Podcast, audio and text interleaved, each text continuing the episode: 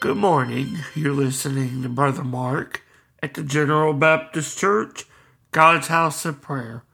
Open with me this morning in the scriptures to the Gospel of John as we see John the Baptist speaking of Christ and who he is, and how John must decrease so that Christ may be increased. In John chapter 3, looking in the 28th verse, he tells us, Ye yourselves bear me witness that I said, I am not the Christ, but that but that I am sent before him. He that hath the bride is the bridegroom, but the friend of the bridegroom, which standeth and heareth him, rejoiceth greatly because of the bridegroom's voice. This my joy therefore is fulfilled. He must increase, but I must decrease. As I said, here in the Gospel of John, we witness a very important scene between a man called John the Baptist and the Jews or the people of Israel.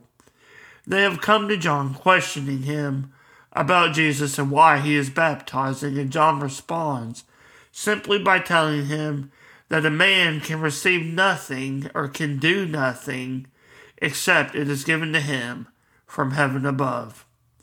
It is here in this text that we see John begin to give a more definitive and pers- purposeful answer that announces Christ and his place coming into the world. John begins by reminding the people that they have borne witness of him, declaring that he is not the Christ, but he himself has been sent before the coming of Christ to declare him as Christ makes his way into the scene. Christ is God's chosen anointed, as the prophet Malachi says in chapter 3, verse 1. And John then illustrates the bride and the bridegroom who represent Christ coming for his people, the church. John tells them that the bridegroom has the bride, and Christ has and will care for his people. You and I can understand in these scriptures today. John then says he is the friend of the bridegroom and stands by, rejoicing at his voice. John indeed gives us a perfect illustration of the relationship between Christ and his people. This is echoed throughout the writings of the New Testament, and John concludes by saying that he must decrease so that Christ can increase, as Christ must increase. These words must echo in the life of every believer.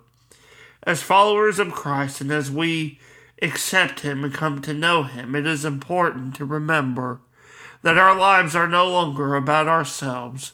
When we accept Christ into our lives, His his life, His death on the cross, and His resurrection has taken hold upon our soul. And we must live for Christ just as Paul wrote in his letter to the Galatian church, saying, I am crucified with Christ, nevertheless I live, yet not I, but Christ liveth in me. We indeed must decrease in our lives, but Christ must increase. As we live each day, let us do our diligence to make every part of our lives about Christ, showing that we have decreased and made him the increase in our lives.